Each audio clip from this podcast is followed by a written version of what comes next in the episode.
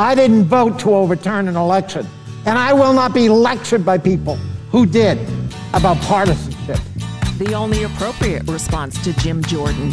That's Congressman Gerry Connolly. Good work, sir. Well, I don't know why I came here tonight. I got the feeling that something right. I'm so scared in case I fall off my chair. And I'm wondering how I'll get down the stairs. Jokers to the right. Here I am, stuck in the middle with you. From Pacifica Radio, this is the BradCast, as heard on KPFK 90.7 FM in Los Angeles. Elsewhere in California on KFOI Red Bluff Redding, KKRN Round Mountain, KGOE Eureka. In Oregon on KYAQ on the Central Coast, KSO in Cottage Grove, KEPW in Eugene. Lancaster, Pennsylvania, WLRI, Maui, Hawaii, KAKU, Columbus, Ohio, WGRN, Palenville, New York, WLPP, in Rochester, New York, WRFZ, New Orleans, Louisiana, WHIV, Gallup, New Mexico, KNIZ, Concord, New Hampshire, WNHN, Fayetteville, Arkansas, KPSQ, Seattle, Washington, KODX, Janesville, Wisconsin, WADR, Minneapolis, St. Paul, AM 950, KTNF, and coast to coast and around the globe, streaming on the internets on the Progressive Voices channel, Netroots Radio, Radio for Humans, FYI Nation, NicoleSandler.com, Radio Free Brooklyn, Workforce Rising, No Lies Radio, Deprogrammed Radio, Verdant Square Radio, and Detour Talk. Blanketing the globe five days a week, usually hosted by Brad Friedman of BradBlog.com. But today, you got me again. I'm Nicole Sandler, host of The Nicole Sandler Show, based at NicoleSandler.com, stepping in to give Brad and Desi a day off because it's Desi's birthday. And sometimes you just need to celebrate. So, we got a lot of news to cover. We have history to talk about today as well. Our guest later on in the program is the author of a book called You Never Forget Your First. Now, get your mind out of the gutter because it is a biography of George Washington. Written by a woman, bringing us into uh, the modern times and away from the stodginess of presidential biographies. Alexis Coe joins us in the final segment of the program today. But boy, do we have a lot of news to get to. So let's begin. It's now been 50 days since the insurrection at the Capitol, and there hasn't been a single press conference, interview, or briefing from the Capitol Police until now. It all changed Thursday when acting U.S. Capitol Police Chief Yogananda Pittman testified at a House hearing. Pittman said that the intelligence given to the Capitol Police indicated that there would be a potentially dangerous rally at the Capitol that day. But what unfolded was far more massive and violent than anyone could have ever imagined. I didn't get a briefing and I imagined it. I knew what was going to happen. Anyway, here's a little bit of what the new acting U.S. Capitol Police chief had to say. Since the 6th, it has been suggested that the department was either ignorant of or ignored critical intelligence that indicated that an attack of the magnitude that we experienced on January 6 would occur. The department was not ignorant of intelligence indicating an attack of the size and scale we encountered on the 6th. There was no such intelligence. Although we knew the likelihood for violence by extremists, no credible threat indicated that tens of thousands would attack the U.S. Capitol. You know, the Senate had a hearing on Tuesday. And before they began the testimony, it was the former chief of the Capitol Police and the former sergeants at arms of both the House and Senate, all three of whom were, well, let go after the insurrection. Before they began, Amy Klobuchar, who was the chair of one of the committees that was holding this this hearing, introduced Captain Carneysha Mendoza, a captain in the Capitol Police Department, so we could hear her story. She was far more compelling. It was approximately 1:30 in the afternoon. I was home eating with my 10-year-old, spending time with him before what I knew would be a long day. When a fellow captain contacted me and told me things were bad and that I needed to respond in. I literally dropped everything to respond to work that day early. I arrived within 15 minutes and I contacted dispatch to ask her what active scenes we had. I was advised things were pretty bad. I asked where assistance was needed and was advised of six active scenes. There was an explosive device at the Democratic National Committee building, a second explosive device at the Republican National Committee building, and large hostile groups at different locations outside the Capitol building. I advised the dispatcher I would respond to the DNC since that building was closest to where I was at the time. En route, I heard officers at the Capitol building calling for immediate assistance, so I proceeded past the DNC to the Capitol. Captain As I arrived to the East Front Plaza of the Capitol, the I heard an officer Police yell there was Department. a breach at the We'll rotunda door, and I heard various officers calling for assistance in the at multiple locations throughout the building. the Many of the doors to the building were not accessible due to the size of the going. crowd. I was I able to enter a lower level door with the assistance of a Capitol Division officer. Once inside the memorial door, I immediately noticed a large crowd of possibly 200 rioters yelling in front of me. Since I was alone, I turned to go back so I could enter another door, but within the few seconds it took me to walk back to the door I entered, there were already countless rioters outside the building banging on the door. I had no choice but to proceed through the violent crowd in the building.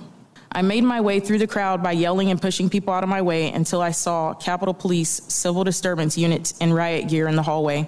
They were holding the hallway to keep rioters from penetrating deeper into the building. I immediately jumped in line with them to assist with holding the crowd of rioters. At some point, my right arm got wedged between rioters and the railing along the wall. A CDU sergeant pulled my right arm free, and had he not, I'm certain it would have been broken. Shortly after that, an officer was pushed and fell to the floor. I assisted the officer to a safer location and got back in line. At some point, the crowd breached the line officers worked so hard to maintain. Civil disturbance units began to redeploy to keep rioters from accessing other areas of the building. I proceeded to the rotunda where I noticed a heavy smoke like residue and smelled what I believed to be military grade CS gas, a familiar smell. It was mixed with fire extinguisher spray deployed by rioters.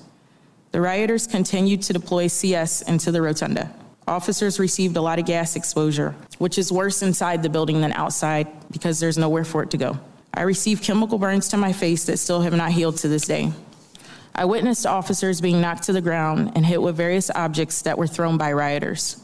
Um, I was unable to determine exactly what those objects were. I immediately assumed command in the rotunda and called for additional assets. Officers began to push the crowd out the door. After a couple hours, officers cleared the rotunda, but had to physically hold the door closed because it had been broken by the rioters. Officers begged me for relief as they were unsure how long they could physically hold the door closed, with the crowd continually banging on the outside of the door, attempting to gain reentry. Eventually, officers were able to secure the door with furniture and other objects. I'm proud of the officers I worked with on January 6th. They fought extremely hard. I know some said the battle lasted three hours, but according to my Fitbit, I was in the exercise zone for four hours and nine minutes, and many officers were in the fight even before I arrived. I'm extremely proud of the United States Capitol Police. I'm especially proud of the officers who are the backbone of this agency and carry out day to day operations. I know with teamwork we can move forward. The night of January 7th into the very early morning hours of my birthday, January 8th, I spent at the hospital comforting the family of our fallen officer and met with the medical examiner's office prior to working with fellow officers to facilitate a motorcade to transport Officer Sicknick from the hospital. Of the multitude of events I've worked in my nearly 19 year career in the department, this was by far the worst of the worst. We could have had 10 times the amount of people working with us, and I still believe the battle would have been just as devastating. As an American and as an Army veteran, it's sad to see us attacked by our fellow citizens. I'm sad to see the unnecessary loss of life. I'm sad to see the impact this has had on Capitol Police officers. And I'm sad to see the impact this has had on our agency and on our country. Captain Carneysha Mendoza, a captain in the Capitol Police Department. We'll be hearing a lot more of this kind of testimony in the coming weeks and months as the 1 6 Commission gets going. I hope. Well, it is cabinet confirmation season, and some of Biden's nominees are having an easier go of it than others. Like, well, Neera Tanden. She's Joe Biden's choice to lead the Office of Management and Budget. Democrats on Wednesday delayed her scheduled confirmation vote. And Senate Minority Leader Mitch McConnell is reportedly encouraging his members to hold the line against Tanden's confirmation. White House Chief of Staff Ron Klain said on MSNBC Wednesday night that, quote, we're fighting our guts out to get her confirmed. But it looks like it's going to be a tough fight. Likely made more difficult on Wednesday when a reporter from the Washington Post, Seung Min Kim, showed Lisa Murkowski that she wasn't exempt from Tanden's Twitter attacks. Murkowski is one of the few Senate Republican reliable swing votes who could break with the rest of the party. But the offending tweet, one that for some reason Tanden didn't erase, was sent in November of 2017. Murkowski had praised her party's move to cut corporate taxes, tweeting that it would enable U.S. companies to better compete. Tanden responded via Twitter, quote, no offense, but this sounds like you're high on your own supply. You know, we know, and everyone knows this is all garbage. Just stop. Murkowski read the tweet and responded by saying, High on my own supply? That's interesting. Should I ask her my own supply of what? Murkowski said she hasn't yet decided how she'll vote, saying, quote, see, that goes to show how much homework I still have to do on her if I didn't even know that she had sent out a tweet about me. Now, some of Biden's other cabinet picks are finally having their hearings, and votes are taking place too. Tom Vilsack and Linda Thomas Greenfield were sworn in on Wednesday as Secretary of Agriculture and UN Ambassador, respectively. Former Michigan Governor Jennifer Granholm was confirmed as Energy Secretary on Thursday. Hearings for Deb Haaland for Interior Secretary and Xavier Becerra for Secretary of Health and Human Services have been kind of rocky, as the nominees of color seem to be under extra scrutiny.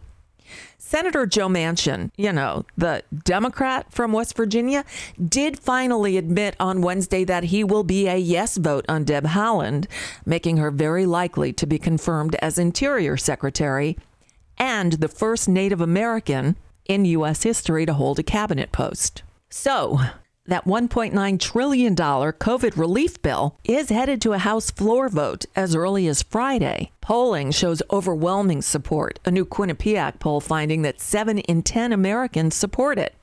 Yet, Republicans are still set to oppose the bill arguing against legislation intended to help speed the delivery of vaccines, send direct payments to people in need, extend key pandemic unemployment programs, provide aid to struggling small business owners, and dedicate nearly $130 billion for K through 12 schools to reopen. You know, to help people. What they're waiting for is the Senate parliamentarian. Her name is Elizabeth McDonough. We're just waiting on her decision as to whether the $15 minimum wage provision can be included in a bill using reconciliation. The parliamentarian, by the way, is a legal advisor to the Senate. She interprets the body's rules and procedures. Her ruling will have nothing to do with the merit of the bill, just whether or not, under the Senate rules, it can be included in a bill that will pass using reconciliation. In addition to everything I've already told you about, there was yet another hearing on Capitol Hill. This time, the proverbial fireworks were at the House Oversight and Reform Committee as Postmaster General Louis DeJoy answered questions about his troubled tenure there. Unfortunately, President Biden can't just fire the Trump appointee, who just last week said his plan was to slow down first class mail delivery and raise prices. What? Yeah, the power to fire him rests with the Postal Service's Board of Governors. So, as the hearing was happening, the White House announced that the president had nominated three people to fill three of the four open slots on that board. Two of them are Democrats, and the third is a voting rights advocate. Those nominees must get Senate confirmation and then a majority of the board can replace the postmaster general. Tax records that former President Donald Trump tried to keep secret for years are now in the hands of the New York District Attorney Cy Vance. Prosecutors obtained the records on Monday, according to a source, just hours after the Supreme Court denied Trump's last ditch effort to keep the records private.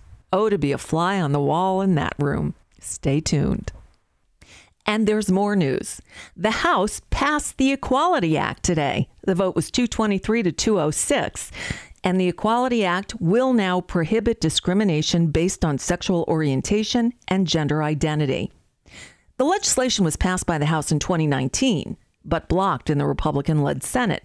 This time, though, Democrats control the White House, the House, and the Senate. President Biden has signaled his support for the measure, but it still faces an uphill battle in the Senate, where it will need 60 votes to break a legislative filibuster unless they do away with the filibuster. But some events of the day leading up to the vote were kind of disturbing. In the House of Representatives, freshman Congressman Marie Newman of Illinois and Marjorie Taylor Greene of Georgia both have offices in the Longworth office building right across the hall from each other.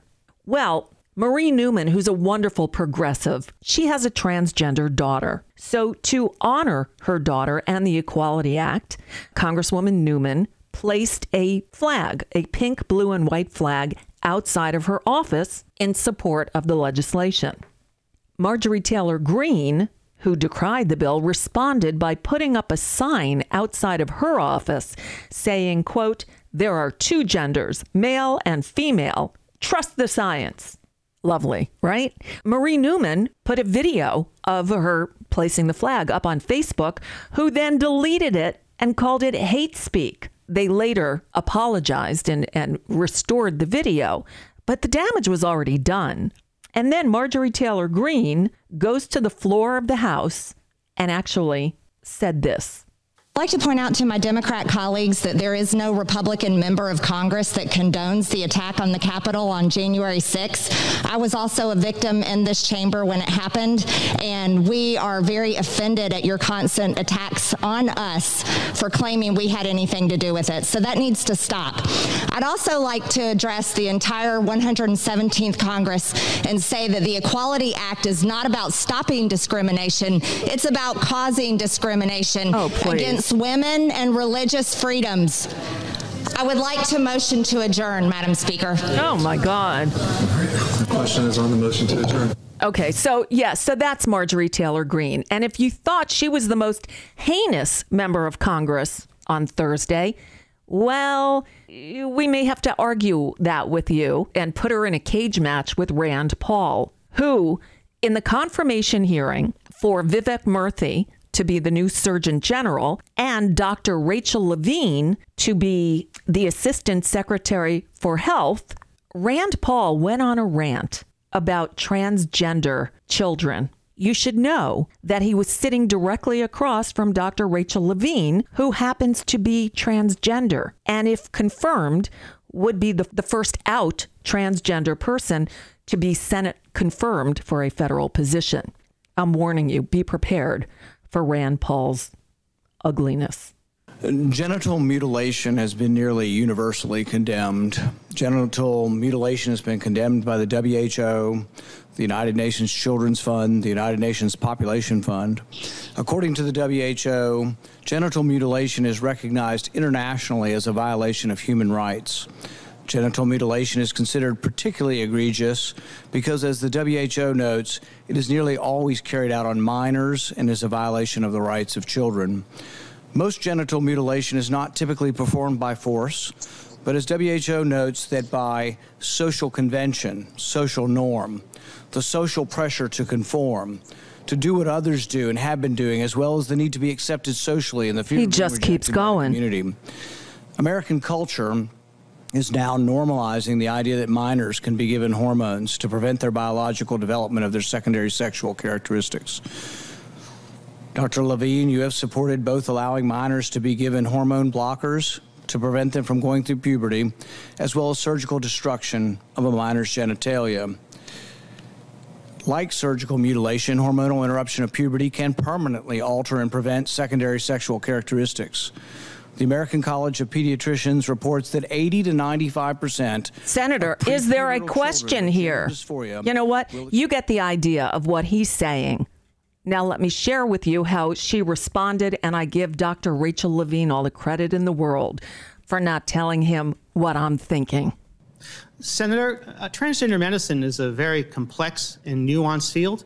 Uh, and if confirmed to the position of Assistant Secretary of Health, I would certainly be pleased to come to your office and talk with you and your staff about the standards of care and the complexity of this field. Let it go into the record that the witness refused to answer the question. There really are no words. Rand Paul is just despicable. Ugh. All right, I need a shower or at least a break. So we'll take a very quick time out and come back on the other side with a green news report. And then we're going to talk about you never forgetting your first. Stick around. I'm Nicole Sandler, your guest host today on the BradCast. Hey, this is Brad. Please consider supporting whichever progressive media outlet is supporting you and the things that you care about. Most, just like us, do not receive corporate or political support. We all need your support to counter the powerful corporate media echo chamber. Right now, as much as ever. If you choose to support us, you can do it really easily, safely, and quickly via bradblog.com slash donate. From Desi Doyen and myself, thank you.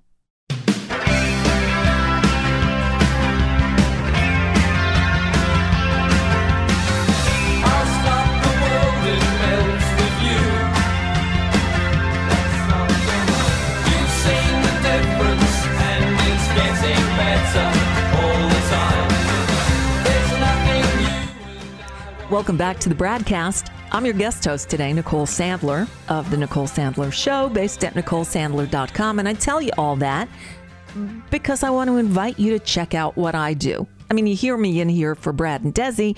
My show's a little different. Not a whole lot, but a little bit.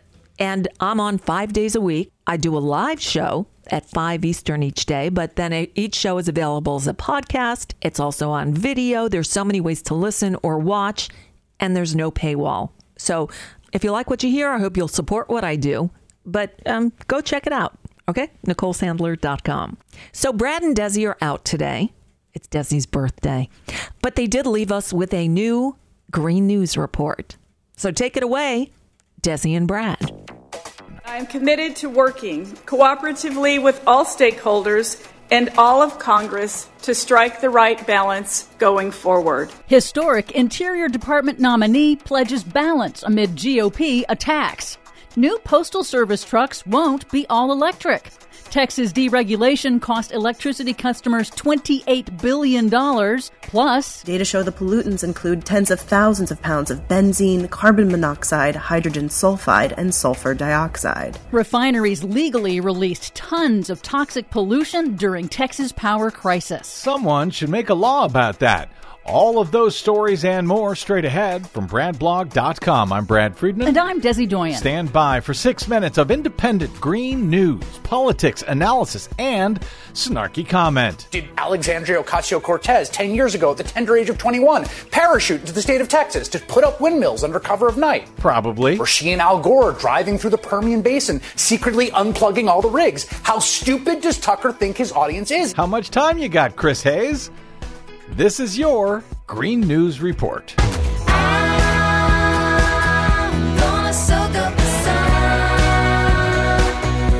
Okay, Desi Doyen, I hate to say it, but more trouble in Texas. Oh, indeed, there is. First, another bomb train explosion, this time in Cameron, Texas, near Austin. The good news is that no one was injured. An 18 wheeler hit a train carrying gasoline, coal, and petroleum products on Tuesday, triggering a huge explosion and fire that officials say will take days to put out. Also in Texas, more fallout from the Texas power crisis and water crisis as six members of ERCOT, the Texas electric grid operator, resigned this week over the catastrophic, deadly failure of the state's unregulated power system in a winter storm that left millions without heat or electricity. Sure, fire the board members who were following Texas law. Exactly. Critics say that state Republican lawmakers are responsible. They knew what kind of system they had and they embraced it until it failed. You got to blame someone other than yourself if you're a Republican. Plus, a Wall Street Journal analysis has found that thanks to deregulation and privatization of the state's electricity market, Texans have actually paid $28 billion more for their electricity since 2004 than they would have otherwise under a traditional regulated utility structure. Free market, baby. Free market for suckers. And adding insult to injury, the Texas crisis also led to more air pollution. Refineries and petrochemical plants scrambled to shut production during the sub freezing weather, forcing them to flare or burn off gases to prevent damage to the units. According to state data, the five largest oil refineries in the U.S. legally released toxic benzene, carbon monoxide, hydrogen sulfide, and sulfur dioxide into the air, generating clouds of pollution across the East Texas region. Environmental groups say the pollution releases could have been prevented if the plants had been winterized. Hey, it wouldn't be Texas if they weren't allowed to pollute. President Joe Biden's nominee for Interior Secretary, Democratic Representative Deb Haaland of New Mexico, appears to be headed to confirmation as the first ever Native American cabinet secretary in U.S. history. In Senate confirmation hearings this week, fossil fuel funded Republicans labeled Haaland a radical over her pledges to protect tribal communities and public lands and over her opposition to controversial pipelines on native lands. They even lectured Haaland about the importance of science in decision making after spending the last four years backing the Trump administration's war on science and data. Haaland said that fossil energy plays a major role in America and repeatedly emphasized that if confirmed, she will work to bridge party lines to find balance with Biden's climate agenda. As part of this balance, the department has a role in harnessing the clean energy potential of our public lands and to create jobs and new economic opportunities. The President's agenda demonstrates that America's public lands can and should be engines for clean energy production. Also in the nation's capital, the Biden Department of Energy is moving ahead with a sweeping review of Trump administration energy rules, including a review of several of the Trump administration's most controversial moves in preparation for a possible reversal of policies that weakened energy and water efficiency regulations for light bulbs, shower heads, dishwashers, and more. God, that was a dumb administration. Finally, the U.S. Postal Service has unveiled a futuristic design for new postal trucks. But U.S. Postmaster General Louis DeJoy told lawmakers this week that the service would only commit to making 10% of more than 100,000 new postal trucks all electric, citing the cost. All electric delivery trucks would save the Postal Service more than $100 million a year in gasoline costs alone. DeJoy's move seems to defy President Biden's pledge to replace the U.S. government's fleet with all electric vehicles. What about his pledge to replace Louis DeJoy? Hope that's coming soon. For much more on all of these stories and the ones we couldn't get to today, please check out our website at greennews.bradblog.com. Find, follow, and share us planet-wide on the Facebooks and the Twitters at Green News Report. I'm Brad Friedman. And I'm Desi Doyen. Happy birthday. Thank you. This has been your Green News Report.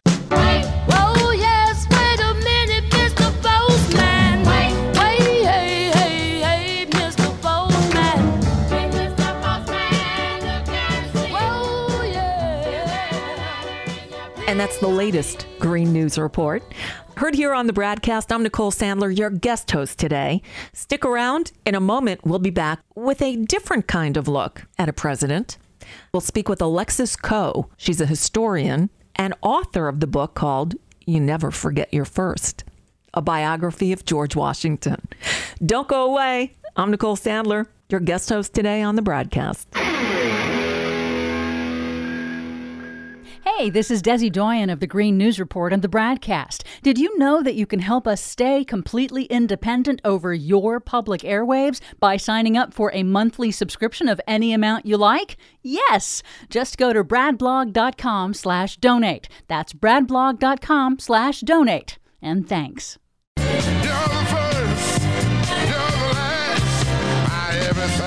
Welcome back to the BradCast. I'm Nicole Sandler, your guest host today, and I'm really excited to share our next guest with you because every now and then you need to take stock of where you are in history, but look back at those who came before you. So today we welcome a historian and author to the BradCast. Alexis Coe is her name, and she's the author of a book called You Never Forget Your First and and I love the title, and I was and because it's about George Washington, the first president of the United States. You are a presidential historian, yes? I am. I am. I um. I have a background in political um, history, and I focus on the presidency. Nice. In the intro to the book, you take issue with how presidential biographers typically write about their subjects. You noted that you are the first female presidential biographer, as far as we know. Um, are you for sure the first female presidential biographer? Of of Washington, yes. Okay. I mean, I was in a state of belief when I realized that too. I, it was years into writing this book, and I knew there was a male skew, but I had no idea that it was literally all men. And so I, in the state of disbelief, in, emailed um, Mount Vernon, which is George Washington's historic home. They in turn said, "Oh yeah, I think you're right." So then they emailed um, the George Washington papers at the University of Virginia, which I was already in conversation with, and so we all realized, yeah. Um, it's not something to be that proud of. no, we, we really, um, you know, it's it's an unfortunate thing. Not because oh, we just need to like check boxes, but because we need a diversity of voices in order to just have a diversity of interpretations. We look at these things in the archives, and you know, you need to look at them differently to get new understanding. Uh, most definitely, Uh, because times change and attitudes change. And I just got to share this with you. Um, Gloria in the YouTube chat room said, new book title, Let's Forget Your 45th. Just saying. Um, I, yes, I have heard that one. Have you? Okay, so nothing is new under the sun. Um, but so you, your book, you, you first in the intro, you take apart, you know, the very dry way that uh, presidential biographies have been written in the past, and I get you. When I was in grade school. I remember, you know, we had to do a book report on a biography, and it was like, ugh, really? And it was a biography of Eleanor Roosevelt that captured my interest. That was written um, interestingly enough for a fourth grader um, but but you point out that the the main biographies the ones we know of about washington and there have been many all seem to take this very masculine view. Like they they feel like it's their responsibility to point out that george washington was a manly man that he was very tall had large limbs had I, I mean big hands and big feet. Were they trying to say that he's got a that he's well endowed I, I caught myself there. It, it was a it was a lot. It was I mean it seemed like you know right his height was important. Some of these things were important, but knowing that he had you know big hands and big feet and the way that his thighs gripped a saddle and you know the stuff that would sort of devolve into romance. Yeah, novels speak. Um, it struck me as really odd. And then most disappointing, we didn't get any closer to Washington. If anything, it was hero worship. And so it sort of got us farther away. And it was at odds with their stated goals, these biographers. They said, you know, we want to break him out. We want him to feel real. Well, then let's get closer to him, not like genuflect in his in his direction. It just doesn't do anything for us. If we want to talk about his body, let's not talk tw- you know let's not spend 20 pages talking about his size. Tell me about how his body survived so many things. That's what i want to know. Um, and so i do just feel like there's this emphasis on things that aren't totally relevant so i don't know why these we need like a hundred more pages in a book for those things, right. you know? Right. And you deconstruct a lot of the myths like the myths we grew up with about his wooden teeth and actually the reality is and, and when you think about the idea of wood in your mouth for teeth, you point out some things like that would be disgusting, like absolutely disgusting. But the reality is even more gross. Right. I mean, it just it wouldn't make any sense. Anyone who has ever handled a piece of wood in their life knows that, like, rule number one is you do not get it wet. Yeah. Um, nothing good comes from that. And um, we would have heard about it. You know, the the founding fathers talk about each other. They were gossipy. They were not nice at times. And if he had crumbling wood coming out of his mouth and the kind of breath that would lead to, we would know about it. Abigail Adams, John Adams, there would have been a hundred letters about it. Um, Right. But then the question is, okay, so we know he didn't have wooden teeth. Where's the next step? We don't have it, right? Because we're told we're, we're, we're sort of taught not to think critically about our presidents. And the danger there is, I'm not saying there is this extreme, right? That we can only cancel someone or celebrate them. And that's just not how life works. It's No. not how history works. And so we need to ask the follow up question, which is okay, not wood. So what are they made right. of? Um, the best, and, and, and we need to ask those questions. And if we're not asking them, we need to then be told that by historians like myself. So at best, you know, he was a poacher. We've got walrus and, and other ivory. But, um, you know, there were the teeth of enslaved people Oh, in God. his dentures. And that's not, you know, and it's, it's a lot to take in. And we have to remember, this is not unique to Washington. This is what people of means did at that time. What is unique to Washington, and this is an important part of the story, as is every single part, um, that Washington owned hundreds of people and decided, well, m- my dentist is putting out ads, which I, you know, quote in the book and I, I saw in the archives. He's putting out ads um, for these teeth and he's paying top dollar. I own all these people. Why don't I offer them under market value? And then they will give me their teeth. And there have been people who have said, um, well, at least he paid them. Well, let's think about this Yeah. Th- we have other examples of this. So let's get away from the teeth. Let's get away from all that. Let's go to what um, the enslaved people had some of Sunday off. So, some Um, of Sunday off. be- Okay. Some of Sunday off, right? They Yeah. would go to some sort of religious ceremony, which is really important, um, and you know, it was a part of of submission uh, to Christianity. It was part of the system, and um, if Washington though had someone over, he would sometimes make them like race across the Potomac, um, or something like that. But um, he also got word that they were fishing because they as many people who visited Mount Vernon commented, his enslaved people were sort of, you know, in tatters and they were very thin and they they were malnourished. You know, there was. This is how um, you know this was the institution of slavery for for for most people, the Mhm. vast majority. So Washington learns that they're getting a pretty good price for the fish that they're selling. So then they're no longer able to sell it. That is then a part of their job.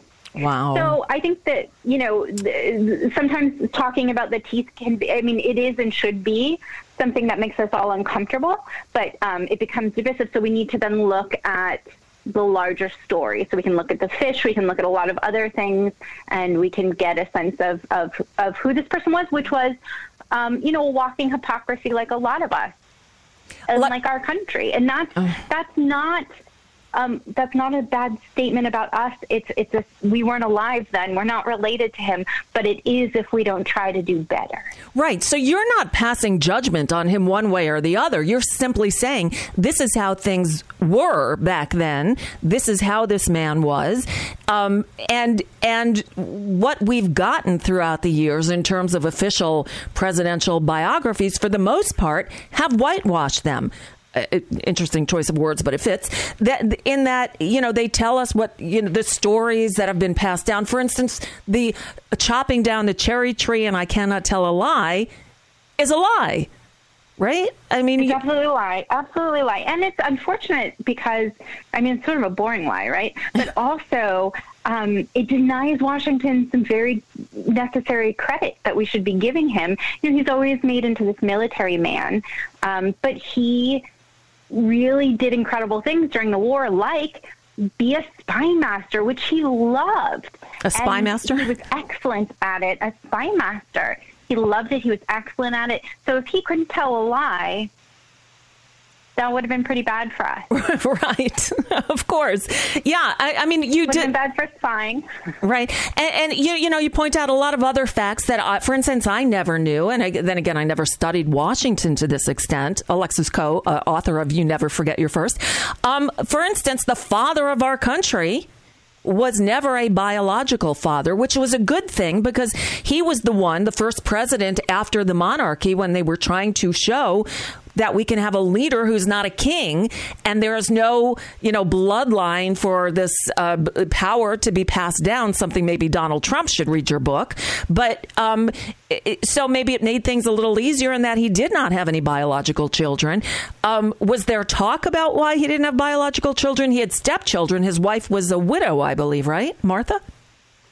Yes, Martha Washington came with two children. Um, they met in their late 20s, and her children were two and 4 And this was not unusual at all in early America. Um, you know, this was uh, James Madison married someone with children. This was a good thing for them. They didn't care as much about this biological connection. We do. Um, we do for a couple different reasons. One, um, it proves some sort of virility some sort of masculinity. Um, and that's, as we've established, pretty important, it seems to people. Um, but it was really important to early Americans that he didn't have children because it meant he wouldn't be a king. No one knew what this was going to look like. And, um, you know, they didn't want him surrounded by children that he would put in as various advisors. Um, and so, you know, in fact, he, he his his nephew, he wouldn't give a job. He wouldn't appoint him to be a judge. James uh, or, or John Adams would later appoint this man Bushrod Washington to the Supreme Court. So it's not like he was unworthy of a high post. But Washington didn't like the optics of it, and he said, you know, get some more experience, and then we'll see where you're at. You're helped by my name. I don't Mhm. need to appoint you to something. It's not a good look. Um, and I, so I, I think that we really need to remember that that was important, particularly now. Wi- Without Is a doubt. little bit of a delay. Sorry. Uh, no, it's fine. No, it okay. No, it's, oh, it's good. Okay. sounding fine on this end. I'm sorry if, if you're getting a del- I, I apologize No, for the no, mess today. Um, so Alexis, what what what should we know about George Washington other than what I've already asked you that we don't know that we've been fed? You know, a, a, a Mm-hmm. myth about the man that's real that we should know when you look back on history. Absolutely. Well, I feel like since we've talked about slavery, we sort of got a lot um, out front, and I, I think it's important to hold the two things at once.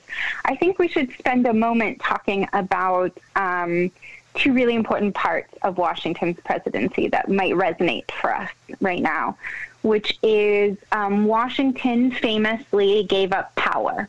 And we all sort of say that, but we don't really think about it that much. And um, I want to talk about why it was important in early America. We set off an age of revolutions, right? French Revolution, all these other ones that we're, we're pretty familiar with, right? But we were the first. And um, Washington, as soon as we the Battle of Yorktown was won, Washington said, "Okay, when can I resign? I'm the Hmm. general. I didn't plan on running a country." At the time, this was really crazy for people to hear because the world had only known monarchs and dictators Right. who had either usurped or or just you know uh, sort of gathered a lot of power for themselves at these moments of instability. So they said, "Okay, sure," and he just kept demanding directions. Like, do you want a whole ceremony? Do you want a letter? I don't care. Just let me know. I want to be home by Christmas. And that is exactly why the founders wanted him to be president because they didn't know a lot about the role. It hadn't really been done. So they figured, okay, if if he'll be president, we trust him to figure it out, and everyone else will follow his example. So we know we we have a, a hundred things. So we've got ninety nine problems. The presidency is not one, right? Right. Right. And then he gave up power again after two terms. And he did so because he was getting up there. And he also, you know, didn't want to be president, but he was getting up there in age. And he said, if I die in office, because we put limits, we said each term should be four years, but in the very beginning, there were not term limits. So it could have Okay. gone on four years, four Indefinitely, years, four right. years, forever. Um, and he was worried if he died in office that that would be the impression that people should be president for life. So that was really important. Is giving up power, and we had this tradition for 233 years, and it gave us moral authority over the world now because no one's ever had that sort of consistency. And at the time, it showed the world that we were stability. Ten years after our revolution, George Washington was president. George III was fine. He was going crazy, but he was fine. we didn't touch him. Right. Ten years after the French Revolution, as we know, the monarchs lost their heads. Napoleon installed himself. And so I really think that we can't undervalue the peaceful transfer of power. As we know, the, during the Civil War, there was no Confederate in, flag in the Capitol. We saw one recently because Yeah, there was did. a refusal. So I think that is one thing that I think is so important. And then the second, you might be familiar with Washington's farewell address when he left office. Okay, tell us. Uh, tell us When- what, what. Yeah, so he warned about a lot of things, um, and I, you know, this is funny because you know I've lived with him now for so many years, Right. and different parts have have resonated with me. But this has been something that I cannot stop thinking about. He warned us. He said, "Look, you are, we are this infant empire. We're going to be great. We have to be worried about two things. First thing, foreign influence. That's the thing that resonated me with me for uh, quite a few years, which is that you know be wary of foreigners who want to give you certain things so that you can get ahead in America. You know they're going to help your campaign. They're going to do whatever. The man said this, and he said, you know, you're going to be beholden for them, and it'll be bad for America. That was the thing I used to talk about. Now, what I talk about is he he hated partisanship he was the only president who did not declare a political party. Wow. And he did so because his whole, the whole point was he was supposed to be a unifier. It wasn't, you know, just the people who voted for me, it was everyone. Um, he and and he worried, he worried that if if we only cared about political parties, that we would vote um, you know, against the interests of the country Yeah. and of our neighbors. Yeah. And here's where it really blew. I mean, this is just going to sound, you know, like a foreign country to you. What he worried was if if parties cared more about maintaining power than they did working with people who they were politically disagreed with in order to make life better for America, to strengthen the economy, to um, to ensure the safety and tranquility and happiness. Happiness was a big concept back then, and it meant a lot. Of, it meant a lot of things. But we know security, a lot of important things that I think we've all been sort of missing for the last couple of years. Um, and and he said, you know, the problem is that they will do whatever it takes to stay in power, and they will basically lose all moral their moral compass because Wow. when power is the only thing that matters, it's the only thing that matters. And then we're basically the British, and why did we rebel? Right. Wow. So, um, prophetic he was as well. Was he was he psychic in other ways? I mean, he called this one. This is exactly where we are today, and it's it's horrific. Do you imagine? uh, Proverbially, George Washington rolling over in his grave based on current events. Well, you know, it's hard. He he read some he read the room in some ways, and then he was wrong in other ways. He, when he annotated and he sort of went back and he edited out things that he thought wouldn't age well from his papers, he he he thought genocide would go over well of of, of indigenous people. So Oh, my God. right. Right. He wasn't always right. No. But with this, um, I think that he would he he totally saw someone like Trump coming. Um, he he obviously was worried about political parties, not just the you know we can't just say the Republicans.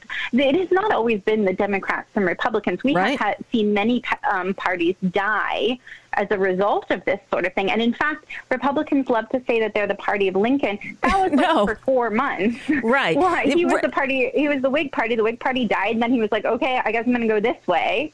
And he just, you know, decided to be a Republican. It doesn't. It, it was not. It is not, Not your. It's same. not your father's Republican Party that that Lincoln belonged no, to. I mean, and in fact, I mean, like anyone can say that. No, and in fact, Alexis, you you are a historian, so I mean, I think. And I'm not a historian. Let me tell you that I'm a former rock and roll disc jockey turned talk show host. But um, this seems like we are nearing the end of the Republican Party as we know it now. It looks like there's going to be a split if it hasn't already happened.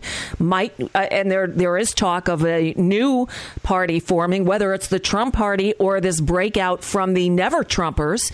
Do you see that change coming? I did not.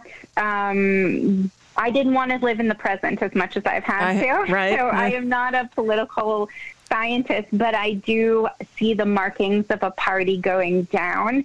Um, and I think that it was avoidable and possibly still is with some really aggressive action, but um, that has not been taken. And so I think that the problem is with, with, you know, as Washington rightly predicted, that when you serve power and you serve a demigod above all else and you lose any sort of connection to the Constitution or your obligations to your constituents, you know, we, or, or just basic human decency. You know, we have Ted Cruz leaving um, to go to, I mean, just Mexico. unbelievable. What could I be doing? Anything, literally anything, freezing in your home. And I think when we don't have that, um, you know, Washington was rich. All these guys were rich, but they had they suffered they made a point of it they knew how important it was for people to see that. And they also they they took pride in it. This is not um this is not something we see now. So i feel like if it happens it needs to happen and america is probably better off. Um they they need to figure out who who they are We all do. I mean, we, we're we all do, which is right? not to say any of the parties. You know, you, you said earlier, you know, should we judge these people? No, it's not about that. You know, and I bring up, I brought up the Confederates earlier because, you know, you can get rid of those statues, you can get rid of the monuments of basically everyone except, um, you know, Robert E. Lee, and we're probably going to forget them. We're not going to remember their names because they didn't do anything else except create, um, you know, participate in a treasonous act um, that almost destroyed the Union. However, you cannot cancel George Washington, and therefore we're not judging him.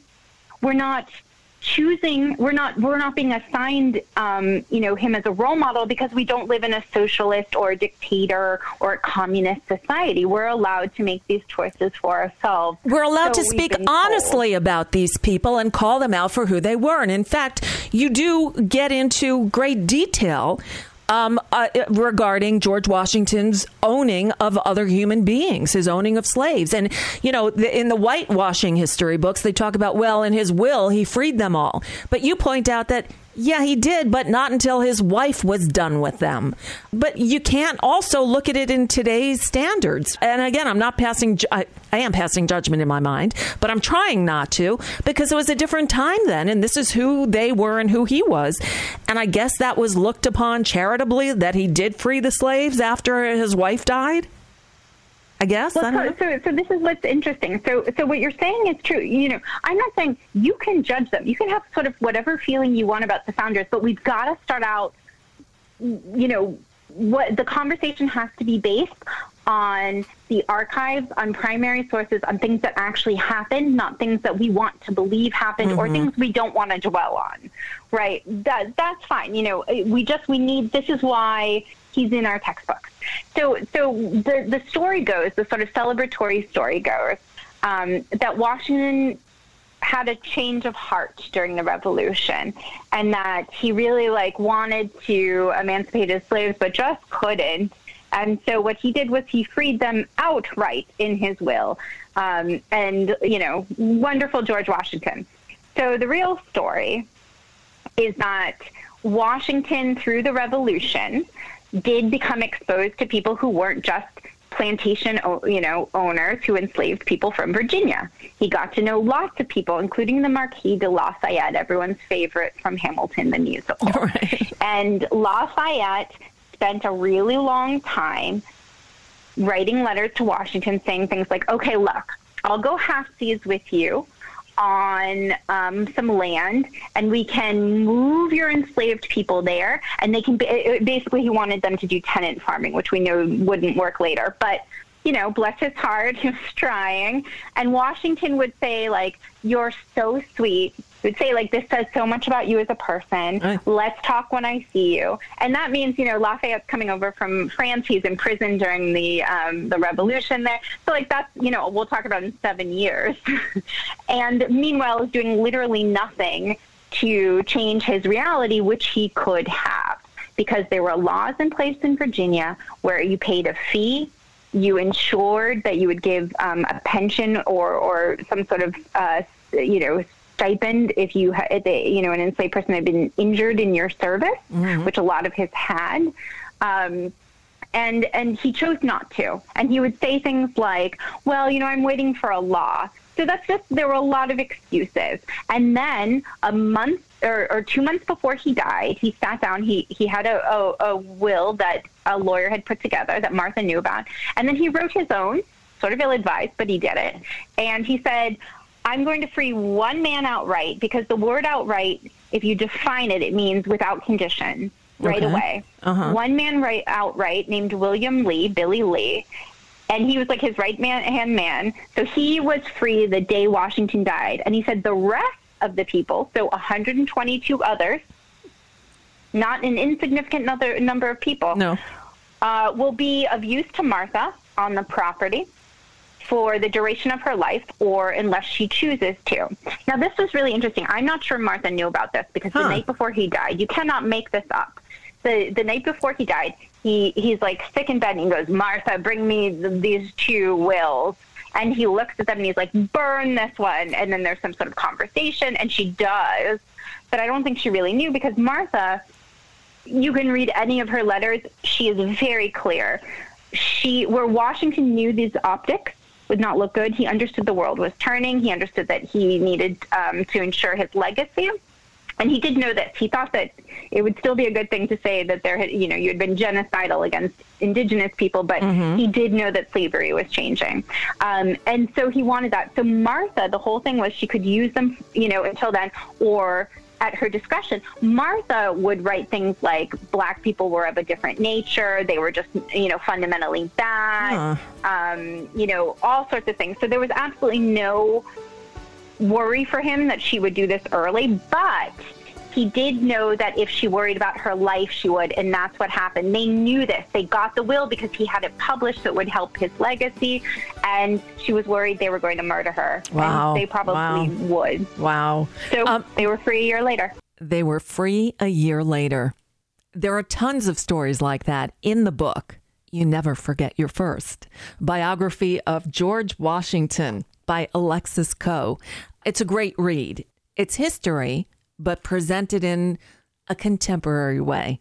Ah, and that brings us to the end of another edition of the BradCast.